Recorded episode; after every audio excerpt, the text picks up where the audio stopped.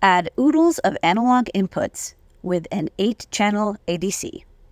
Many microcontrollers have ADCs these days for reading analog or resistive sensors like potentiometers, thermistors, LDR light sensors, etc. But sometimes you need more. Or maybe you're using a single board computer like a Raspberry Pi that has no ADCs at all. The ADS7830 is an affordable 8 channel ADC with I2C interface, so it's really easy to include with any platform. There are two address pins, so you could have 4 times 8 equals 32 total channels with tunable Stemma QT cables. You can get up to 70 kilosamples per second, but it's only 8 bits of resolution, so while it's suitable for rough sensor measurements. This would be a great way to add a ton of potentiometers to a build, especially if it contained a Raspberry Pi. Prototype coming soon.